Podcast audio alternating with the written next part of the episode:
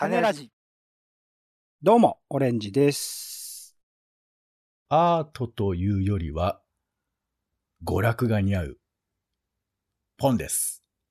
世の中全部種にしよう種ラジ。よろしくお願いします。よろしくお願いします。素人だもの。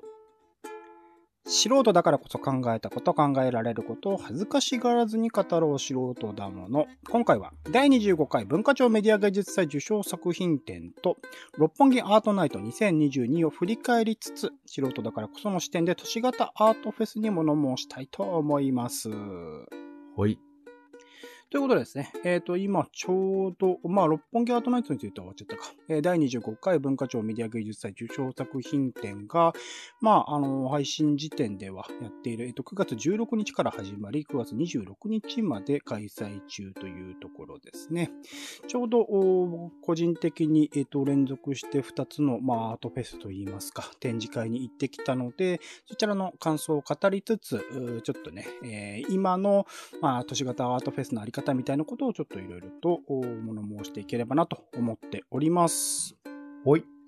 ではですね、まず簡単にですね、それぞれ、えっと、紹介しつつ感想を語っていければなと思っているんですが、まず、第25回文化庁メディア芸術祭受賞作品展ですね。こちら、まあ最近いろんな話題でもおニュースになったりしておりましたけれども、一応こちらの説明を読みますね。文化庁メディア芸術祭は、アート、エンターテインメント、アニメーション、漫画、4つの部門において、優れた作品を検証するとともに受賞作品の鑑賞機会を提供するメディア芸術の総合フェスティバルであるということですね。こ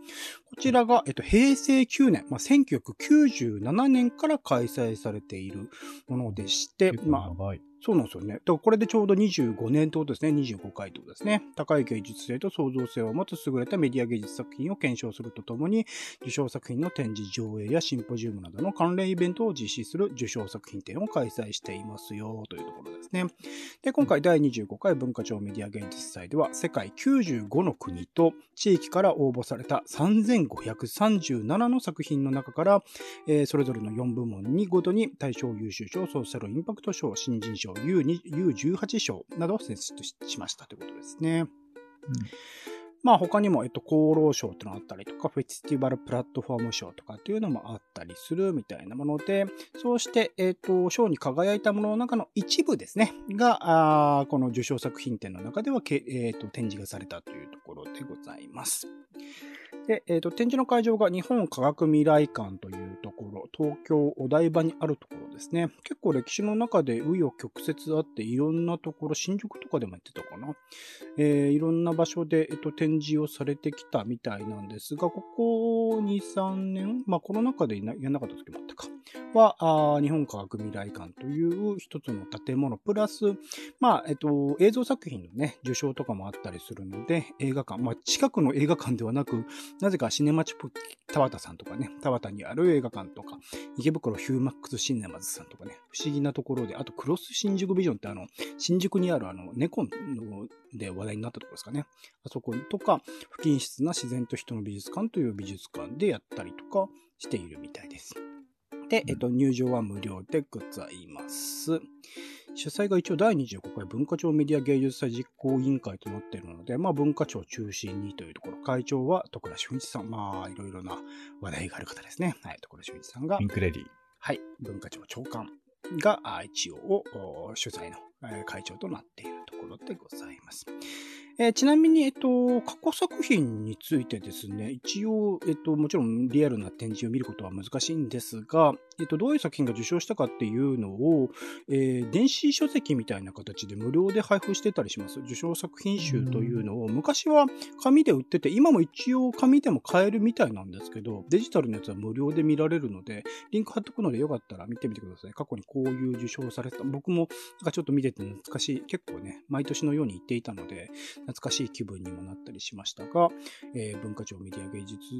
祭の過去作受賞作品集は一応電子では見られる。無料で見られます。で、えっと、話題になったといえば、えー、一応ね、今年第25回で、えっと、終了というか、次回の第26回の募集を行わないということが、まあ、発表がされているというところで、えー、今の形では、このまま継続しないのではないかなと言われているところですごく個人的には残念なところでもあります。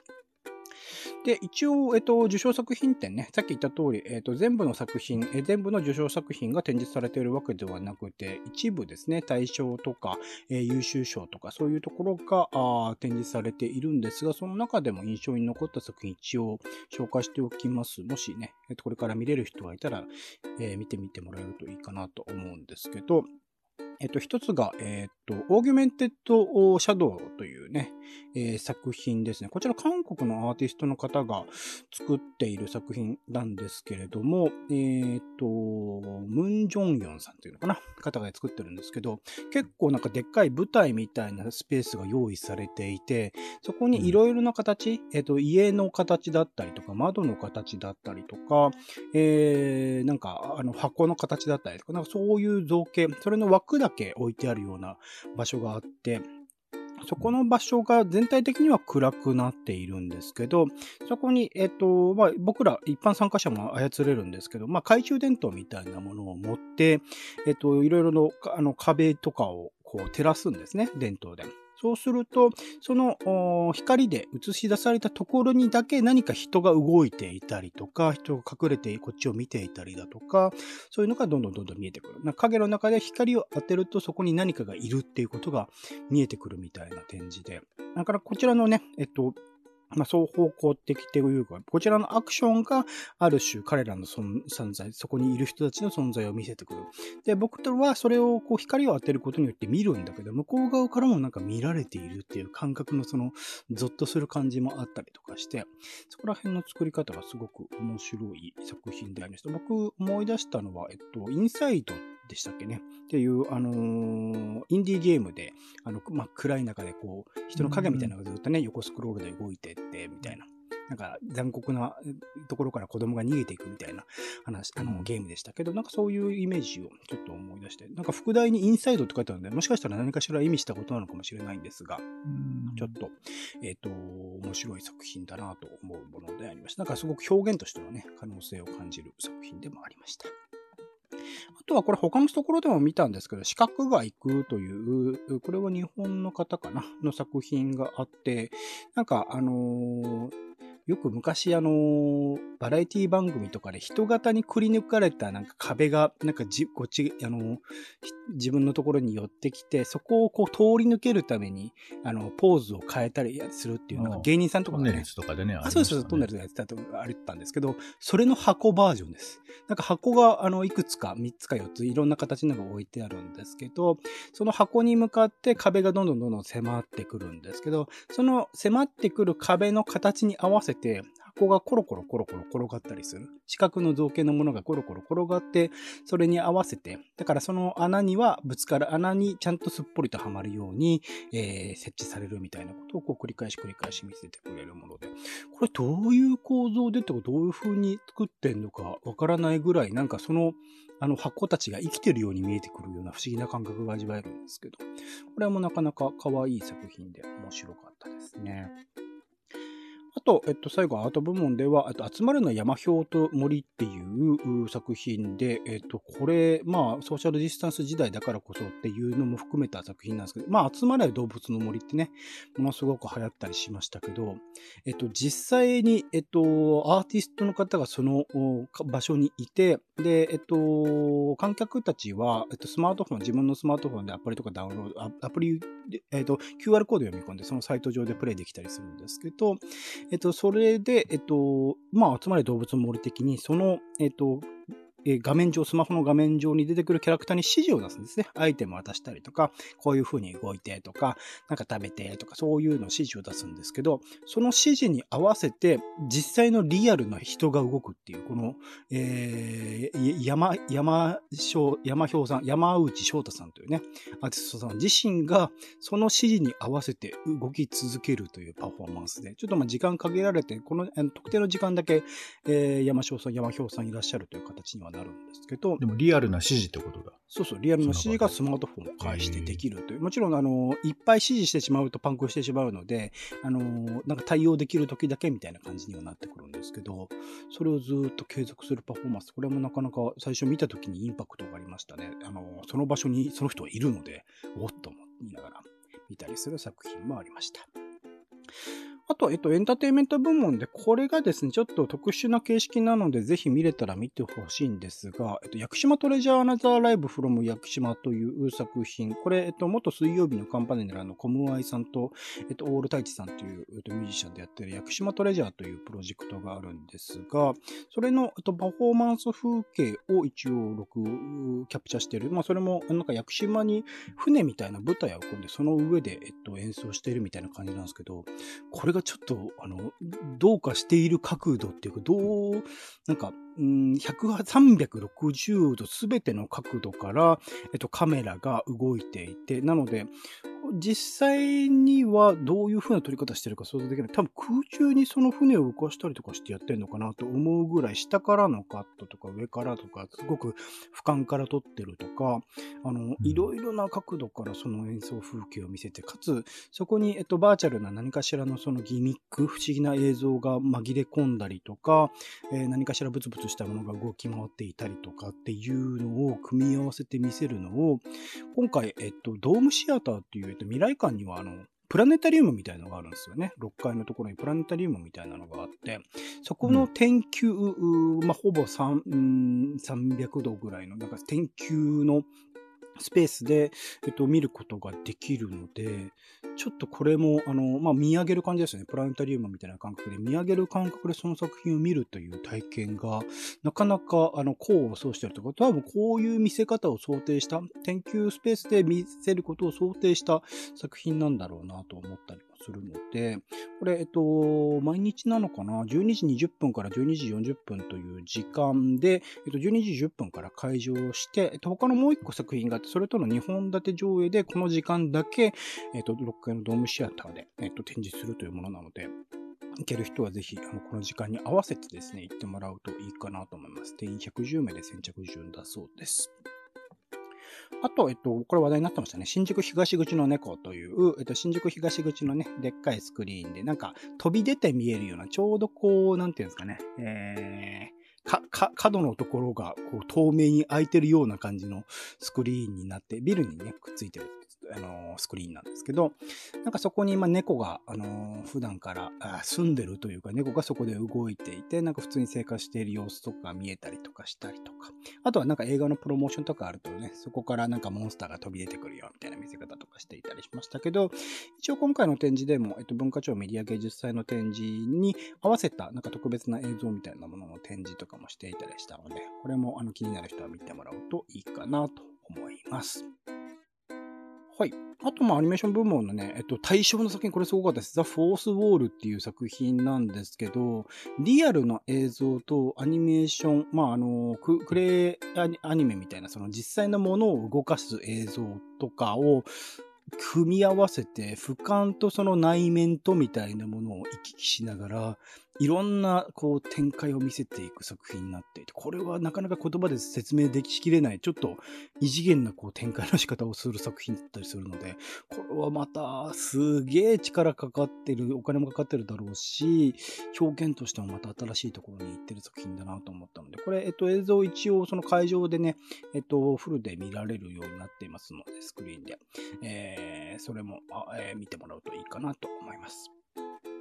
あと、えっと、幾多の北という、こちらは、えっと、群像かな？えっと、雑誌の群像で、えっと、表紙絵をずっと山村浩二さんというね、日本の有名な、えっと、頭でしたっけ？頭でしたっけ？っていう作品。頭あ、そうです、そうです、そうです。それの方が、えっと、文学界の表紙として、えっと、連載してきたイラストレーションを、まあ、アニメーション映画化した作品というところで、えー表紙のイラストの写写真も置き浮かれつつ、えー実際にアニメーション化したものの予告編も見れたりするので、これもすごい作品だなという感じを受けたので、ぜひ見てほしいのと、あと VP モルカー、えー去年話題になってソーシャルインパクト賞を取ってましたけれども、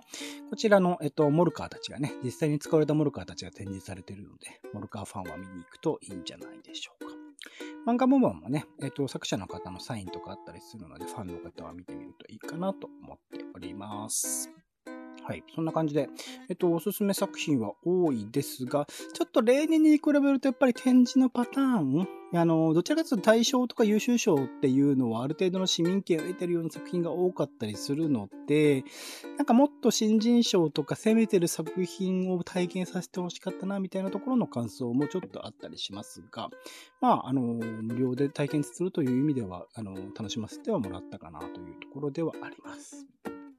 はい。対して、六本木アートナイト2022ですね。えー、まあ文化庁メディア芸術祭は昔はね、そうだ、国立新美術館でやってたんですよね。だから両方とも六本木でやってたんだな、そのみたいな印象が強いですね。そうですよね。僕は今僕も久々に思い出しました。両方とも六本木だなっていうね。はい。というところで、六本木アートナイトですね。こちらは生活の中でアートを楽しむという新しいライフスタイルの提案と、大都市東京における街づくりの先駆的なモデル創出を目的に開催するアートの共演ですと。様々な商業施設や文化施設が集積する六本木を舞台に現代アート、デザイン、音楽、映像パフォーマンスなどの多様な作品を街中に点在させ、非日常的な体験を作り出す本イベントは東京を代表するアートの祭典として、こちらも2009年か。2009年にね、えー3月にスタートし、えー年々発展を続けておりますというところで、今年は、えっと、9月17日から9月19日ですね、3日間にわたって開催された、えーアートナイトと言ってるので、10時からスタートして夜の22時、えー10時夜の10時まで、えー開催をされていたところ、昔だったらね、えーオールナイトでやって、なんか夜だけやる街中展示とかあったりして、これは、それはそれでなんか祭り感があって楽しかったなという記憶はあるんですが、今年は22時までというところで書きっています。一応開催場所としては、六本木ヒルズ、あと森美術館、ちょっと離れて東京ミッドタウン、その上のサントリー美術館、えー、2121デザインサイト、あーあとはちょっと離れて国立新美術館。あと、六本木商店街とか、その他の六本木地区の協力施設や公共スペースでも展示をしているというところ。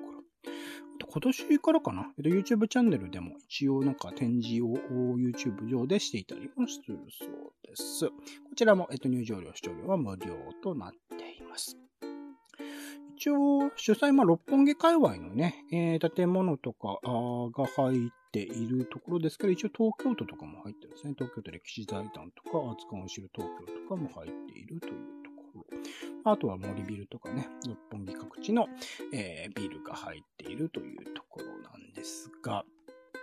えー、六本木アートナイトね、ほぼほぼ多分開催されたらこちらも毎年行ってたんですけど、うん。今年本当に見見るものがあんまりなくって、一応僕各会場、六本木ヒルズも行きましたし、えー、ミッドタウンも行きましたし、国立新美術館も行ってみてみたいなところではあったんですが、ちょっと、今までにないぐらいこう、見るもの。まあ今回はね、えっ、と、村上隆さん、えーメインで、えっ、と、キュレーターとして入っていらっしゃったりするので、あのまあ、村上隆さんの作品というか、ドラえもんというキャラクター、まあ、なんか、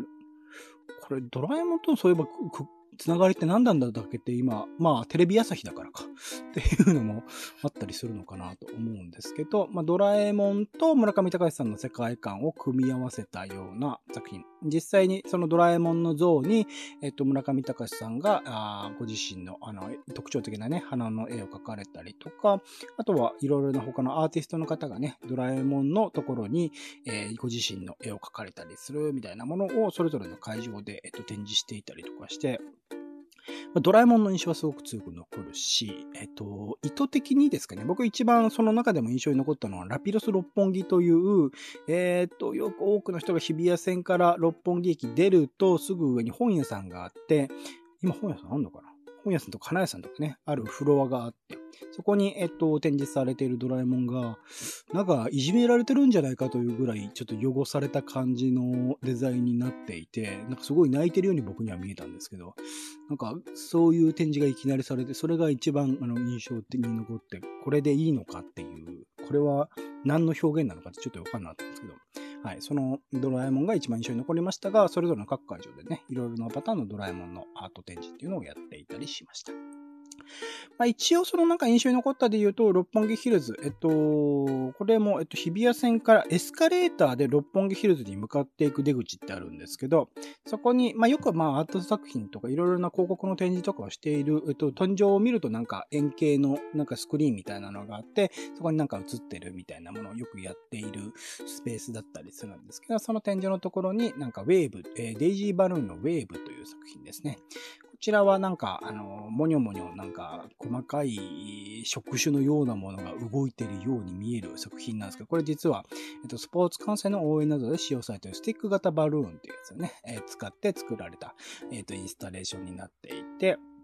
それがなんか、あの、自然な川の、あの、風の流れによってうごめいて見えるみたいな作品になっていて。ま、だからっていう感じではあるんですけど、あのー、まあ、あの、見ていて面白いなと思わされるような作品でもあったりした。あと、えっと、六本木ヒルズ内の、あの、各所に、えっと、いわゆるその、アルコールを出すための、あの、スプレーと、それを、の、あの、足でね、踏んでスプレーが出るみたいな、あの、機械ってあると思いますけど、それに合わせた展示で、えー、ノラデザインコレクティブというところの、つかの間という作品ですね。これはもう印象に残りましたがね。一応その、えっと、スプレー足で踏んで、えっと、出すと、それに合わせてその箱のところにスクリーンがついていて、その中に人がこう映像として映し出される。そのスプレーをするごとに、そのあのスクリーンの中の人が違うパフォーマンスをしたりするというところ。なんか実はその、えっと、スク、まあわかんないです。実際にどういう仕組みになってるのかちょっとわかんないですけど、その、えっと、スプ、えっと、スプレーを出した人のあの動きとかを何か学習して、その中の人がどんどんどんどんあの動きを変えていくみたいなものが説明として書かれていたので、ちょっとそれが実際にどうなってるのかはわからなかったですけど、そういう、えー、インタラクティブな作品になっているそうです。あとは、えっと、これもインタラクティブと言っていいのかな？東京ミッドタウンで、えー、展示としてやっていた古谷隆久さんという方かな？の、えっと、人工知能による顔の識別という作品があって、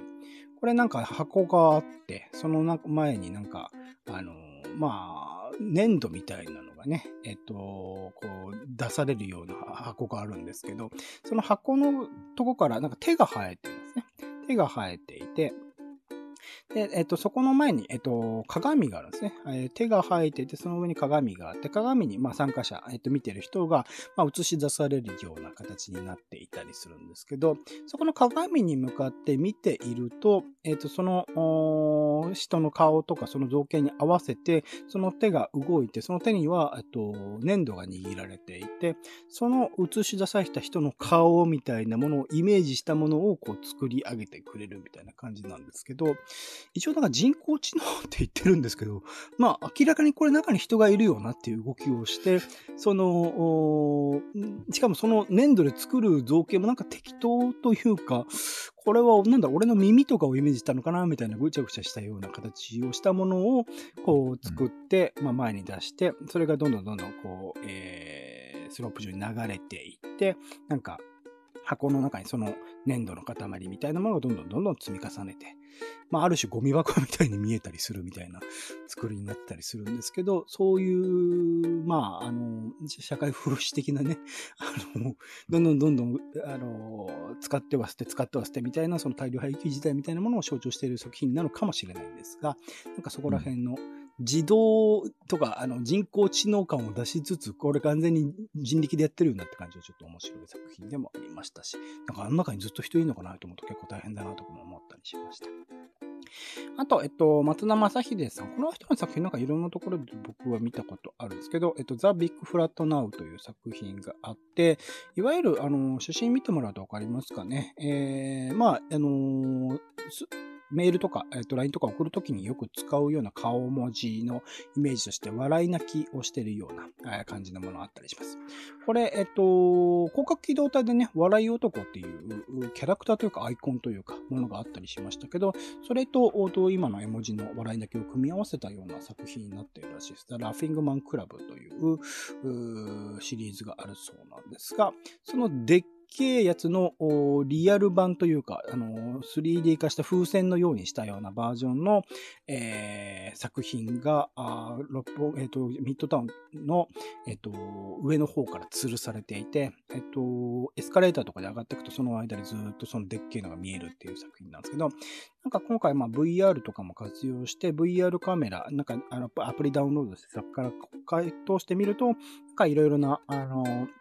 文字とかがね、えっ、ー、と、重ねて見られるような作品があって、なかなかインパクトがある。見ていて、あお、おって思わされるような作品。ただ、やっぱこれも、あの、見て、おっと思って、それで終わってしまって、みたいな感じで、ちょっと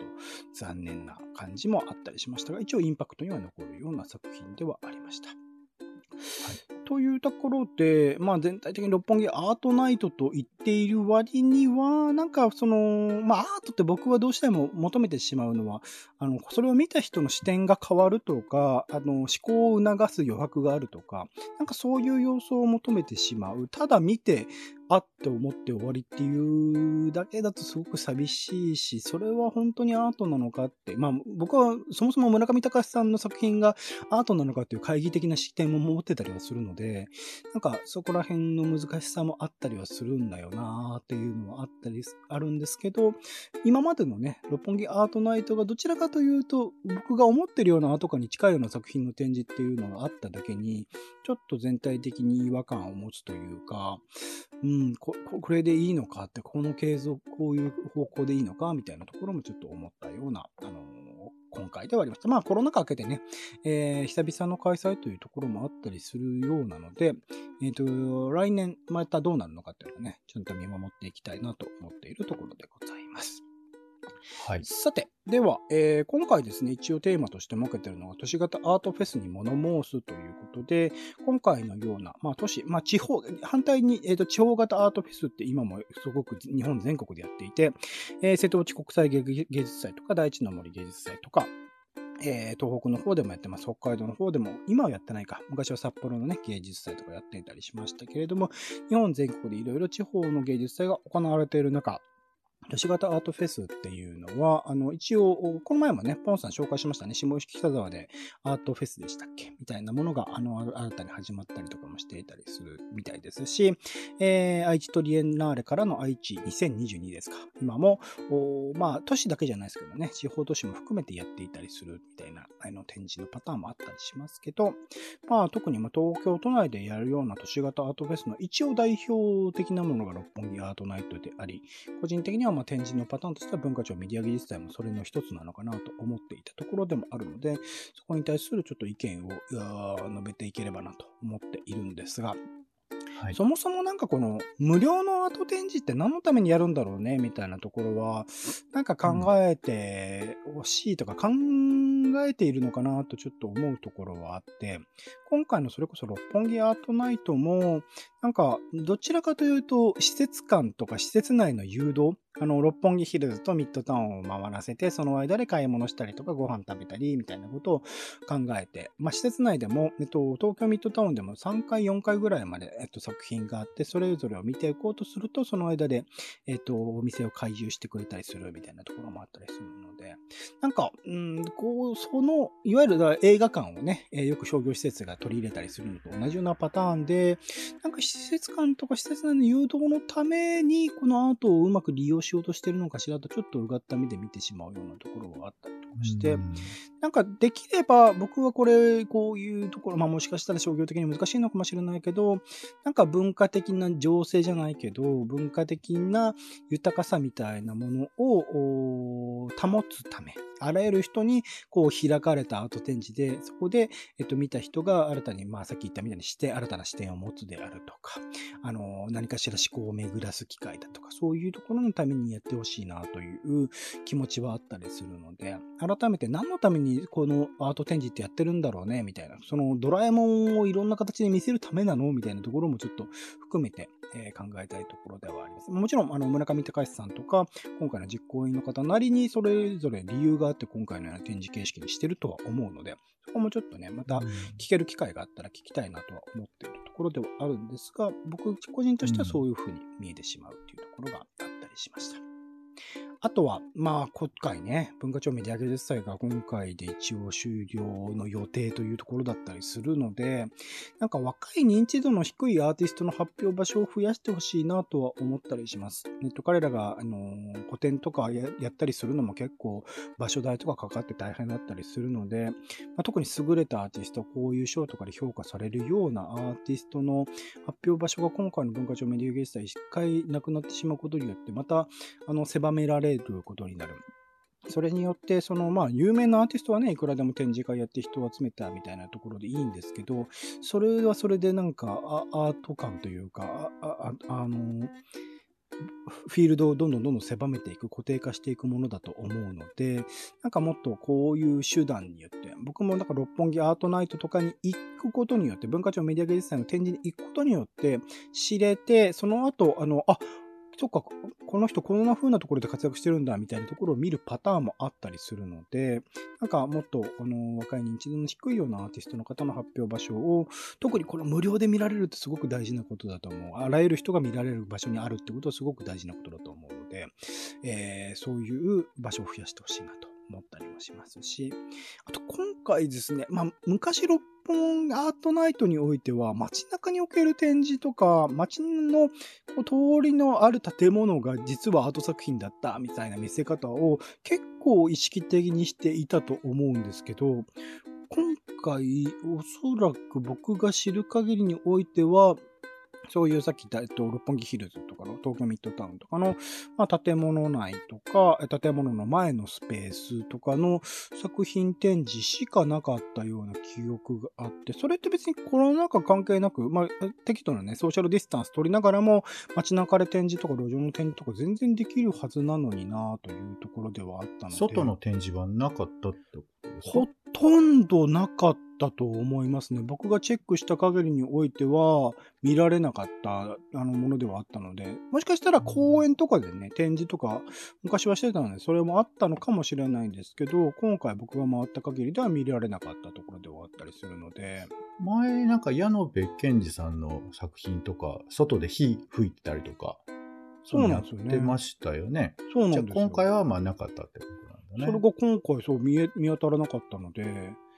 ちょっとそこら辺が、あの、個人的に街中、一応ね、あの、六本木の駅前のところに、えっ、ー、と、増田セバスチャンさんっていう、あの、まあ、原宿系でね、有名、ケニー・パンパムさんのプロデュースとかもしていた、増田セバスチャンさんの、なんか像みたいなもの、増田さんの像じゃないな、あの、なんかカラフルなデザインのね、えー、ものとかは設置されていたりはしたんですけど、なんかあんまり作品感がないというか、まあ、ある種溶け込んでるという意味ではいいことなのかもしれないけど、はい、そこに。あるにはあったってことですね。置いてはあったので、そこら辺がもう少しなんかいろいろ、いろんあ、一応ごめんなさい、今検索したら、えっと、一部六本木西公園とか三河台公園とかでは展示してるみたいですね。してたみたいですね。うん。失礼しました。一部あったはあったんですけど、なんかそこら辺が、うん、こう、うまくこう、昔はその、なんていうんですかね、街中に溶け込んでいるのを見つける楽しさみたいなものが結構意識的に散りばめられてたんですけど、あんまりそこをこう、誘導する仕組みみたいなのも、一応パンフレットはね、渡してもらったんですけど、みたいのがうまくできていない感じがしたので、そこも含めて街全体としてこうアート作品を楽しませるような、あのー、展示みたいなものがあるといいなという思いではあります。せっかくね、こういう都市型のアートフェスという形でやるからには、建物だけじゃない、もっと外に開かれたようなアート展示みたいなのもやってほしいなと思いましたし、あとまあ、六本木アートナイトはアートナイトで継続してほしいんですけど、もっとなんか人が少ない広大なエリアって東京都内とかでもちょいちょい公園とかであったりすると思うので、そういうところも利用したような、あの、アート展示みたいなものは見てみたいなと思いました。そこら辺はね、あの、開発の予定とかいろいろと難しいところではある。なんかハイビルとか、ね、昭和記念公園アートフェスみたいな。そうですね。そういう、まあなんか、あそこはそこでこう、なんていうの、壁があんまりないので、その、ドキドキ感みたいなのを作りにくいのかもしれないですけど、もう少しなんか、あのーなんていうんだと、六本木ってもうめちゃくちゃ人多くて、建物も密集しててみたいな空間だったりしますけど、逆に建物は密集してるんだけど、人が少ないエリアって結構あるとは思うので、そういうところ、しかもそういうところの、まあ、休日で人が行けないみたいなエリアだったりすると、そのスペ、時間をうまく利用して、なんかいろんな作品展示とかできたりするといいかなと思う。ポンさんこの前言っていたヤウテンとか多分そんな感じにも近いんじゃないですかね。えっと、八重洲とかでやっていた、あ八重洲丸の内か。やっていた。そうですね、有楽町ね。あれも建物の中とか使ったりとか、あと外、外の部分も使ったりとかしてうまくやってましたけど、それをもっと点数増やしてやれると、うん、それはそれでアート展示として面白いだろうなと思ったりします。ビジネス的なね、要素も大きいと思いますけどね。都心の真ん中でいろんな商業施設がある中でやるっていうことが、まあ、なんていうか、お金の循環にもなるっていうことなんで、ね、そう、スポンサードみたいなところはね、結構重要なんだろうなとは思ったりして、八百店も一部の演劇作品とか有料でやってたりもしたから、なんかそれのうまく組み合わせでペイできる形っていうのも模索できるのかなとも思いつつ。で、えっと、六本木アートナイト今回メインキュレーターが、えっと、村上隆さんというところで、もしかしたらそこにめっちゃ予算使ったから今回、こう、あの、作品の展示少なかったんじゃないかと、ちょっとうがった目でも見てるところがあるので。もしかしてね。もしかして。実際はわかんないよね。はい。もしそうだとするなら、なんかキュレーターに予算を多く割くってあんまり意味がないことだと思っていんで、もちろん、あの、必要な、キュレーターの方に必要なギャランティーを払うことはすごく大事なんだけれども、大御所を呼んで、それに合わせてみたいなのって結構あんまり意味がないというか、あの、これでも難しいな。あの、先に言うけど、やっぱこう、村上隆さんが好きか嫌いかみたいな話がさ、どうしてもちらついちゃうから、うん、あの、キュレーターって顔になりますから、この辺ね、これ、まあ、オレンジさんが好きな人か嫌いな人かっていうのも大きいじゃない？えっ、と、いや、好きな人であったとしても、めちゃくちゃ金のかかる人を起用する必要はないと思うんですよ。いや、金がでもかかってるかはわかんないんでしょあの、かかってそうってのはわかるけど。まあ、かかってるでしょ。それは当然。うん、いやいや、まあ、村上的呼んでくんだから。いや、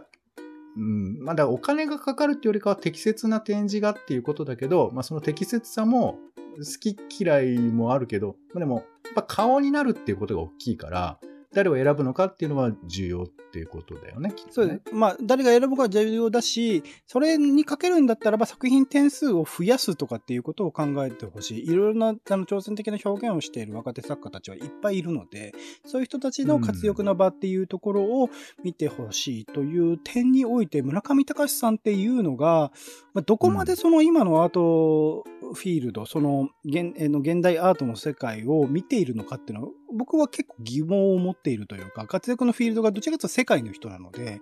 どこまでちゃんと見てるのかなっていうところはあったりする、うん、そこら辺のこう納得感のあるような、こうキャスティングみたいなものをしてほしいなと思っているという意味では、うん、なんか昔やってたね、南條さんがまた復帰してくれるといいなと、あの方本当にいろいろな場所を見てらっしゃる方で、えー、いろんなところで言葉を尽くしてる方だったりするので、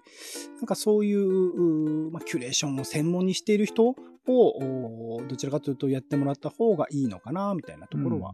思ったりもしますかね。うん、他の愛知2022とかね、あの、みんな、あの、メインで立ってるのキュレーターの方、アーティストの方ではなくキュレーターの方が立ってるパターンとかも多かったりするので、そういう専門性みたいなものを活かしたやり方みたいなものが、個人的には望ましいのかなとも思ったりします。はい。で、最後、文化庁メディア芸術祭をぜひ継続していただきたい。これを、どうにかこういう風にね、まあ、公がやってるっていうことも結構僕は大事なことだと思うのですよ。あの、民間がやろうとすると何らかの意図っていうのがやっぱ入りがちになってしまい、選考過程においても何かしらあるんじゃないかと、こう、どうしてもうがった目で見られてしまいがちなところを文化庁という名を冠してやっているというところ、ある種のフラットさみたいなものも結構重要だし、世界各国から作品を募集して、それと日本のアーティストを競争させる、そこにおいて生まれるこのアーティスト同士の交流とかもあったりする。あと、あと、観客目線で言えば開かれて、日本国内だけではなく世界の作品とかを見ることによって、そこから学んで何かしら新しい作品に生きることもあるし、どんどんどんどんこう見る側の視点も養われていくっていうところはあったりすると思うので、特にまあ今年のね、アニメーション作品とかは、これはこういうやり方は、日本からは生まれないザ・フォース・ウォールっていう作品とかすごいなってやっぱ思ったりもしたので、そういうものに触れる機会、もちろん映画館とかで上映するとかはあったりするんだけど、あの作品映画館で上映してもなんか魅力ってうまく伝えにくいから、これを、なんだろう、どういう言葉を尽くしてもこれ見るっていうことになかなか繋がらないんじゃないかなみたいなのもあったりするので、こういうふうに無料で開かれた形でこう展示されているってことの意義をすごく感じたりはするので、ぜひ、もう一回考え直して、なんかね、いくらでも他にね、めちゃくちゃ予算使ってることあるだろうから、それの、あの、うまく咲くような形で文化庁メディア芸術祭を継続してほしいなっていう。もちろん六本木アートナイトもね、引き続き来年以降も期待したいなと思っているので、えー、続けてほしいなと思っているところであります。はい。はい。ちなみに、ポンさん、聞いてて、えっ、ー、と、文化庁メディア芸術祭行きたくなりましたか、はいいや、あの、ちょっと話が複雑なので、えっ、ー、と、どう聞いていいかわかんないですけど、あの、まあ、シンプルに僕はあの、メディア芸術祭昔から行っていて、で、当初は、今もまあ、部分的にはあるんでしょうけど、その、テレビゲーム、ビデオゲームを結構取り扱っていて、やってました、ね、それこそ Wii Fit みたいなもの、Wii の時代ぐらいからやっぱ取り扱いがあって、プレイできましたもんね、えーまあ、VR とかね。そうそう。だから、そういう意味では、なんていうかな、まあ、あの、メディア芸術祭がメディアとは何か、メディア芸術を評価するとは何かっていうことを、まあ、公の立場なんだけど、割とこう再定義してくれて、僕はすごい、あの、まあ、オレンさんが公がフラットだって言ったけど、正直俺は公は全くフラットと思いません。本来は。うん、なんだけど、たまたまなのか、このメディア芸術祭は、あの、本当にいろんなものを、まあそれは多少の、え、海外戦略とかはあったと思うんですけど、いろんなものを等価に扱って注目されないようなあ芸術作品みたいなものと、テレビゲームと漫画とアニメを全部フラットなところに、えー、訴状に置いて、で、みんなにどうぞ自由に見てくださいっていう場を提供したっていうのは、このセレクトも含めてよくこんなことできたなって思っているんですね。うんで、もちろんその知らない人は、漫画詳しい人は分かってるんだろうけど、知らない人は、あ、こんなのあるんだっていう風なシンプルな機会にもなってて、もちろんね、この漫画すごいとかいろんな流れはあるんですけど、こういう風な場所、ある種のお墨付きに、まあ、比較的意味があったなと感じさせる。それはやっぱ努力、皆さんの努力だと思うんですけど、そういうのがあったので、信頼を置いてた部分が多分オレンジさんの気持ちにもつながってるのかなとまあ思ったりするんで、まあ、あの、見に行こうと僕は思っていますし、うん、からまあ終わっちゃうことについては、うん、なんだろうね、残念ではあるけども、こういう仕組みをどう作ってきたのか、そして、あの、どういう形になったら、あの、今後も別な形でも盛り上げられるのか。日本は僕、セレモニーとか人を称えるってことがすごい下手くそな国に今なってると思うんですね。うんうん、で、それをこうぜひこのメディアの中でちゃんとできるようになってほしいなというふうに思うし、まあ、もう一方でこれあの、えー、受賞するってことと六本木アートナイトみたいにアートを盛り上げる都市とどうやって楽しむかっていうふうな、まあ、お祭り的なものとちょっと趣旨が違うと思うんですけど、そっちの方は、まあ、当たり外れあると思うんだけど、あの、繰り返していただいて、あの、俺は行かないとか行くとかいろいろあっていいと思うんですけど、まあそういうものがアートなのかなとも思ったりもするし、プラス、オレンさんが言ってたみたいな、キュレーションというふうな人が、キュレーターという人が、いかにいろんなものを取り入れていくか。あの、いわゆる有名だからっていうと、まあ、似たようなものが並んでるだけ、ああいうものでしょってくくられるアー格好書きのアートになっちゃうと思うから、それじゃあつまんないよねっていうところが多分お姉さんの言ってたことにもつながるかなと思うんで、いろんなバリエーションのものを、えー、街の中のアートフェスティバルではやってもらいたいなって思いましたね。うん。ありがとうございます。そうですね。いろんなバリエーションを僕は見たいよ。いろんな場所。だから下北沢でまた始まったっていうのも結構明るいニュースでもあったりするのかなと思うので、本当にそのためだけにね、行きたい。本当は僕は瀬戸内だって、えっと、第一の芸術祭だって、えっと、東北だって行きたいと思っているところではあるので、うん。いろんなところでやってくれるっていうのが、ある種の、あの日本の豊かさみたいなものを作っていくところでも、あえっと、金銭的なというわけじゃなくてね、心の豊かさみたいなのを作っていくところでもあるので、そういう展開も期待したいなというところではあります。はい。うん、ということで、えー、素人歌もの、今回は第25回文化庁メディア芸術祭受賞作品展と六本木アートなど2022年、2022を振り返りつつ、素人だからこその視点で都市型アートフェスにいろいろと物申させていただきました。お相手はオレンジと、メディア芸術祭で、ロボットがね、展示されてたことあるんですよね。あの、ロボットとの対話、めっちゃ面白かったな。ポンでした。種ラジ、また。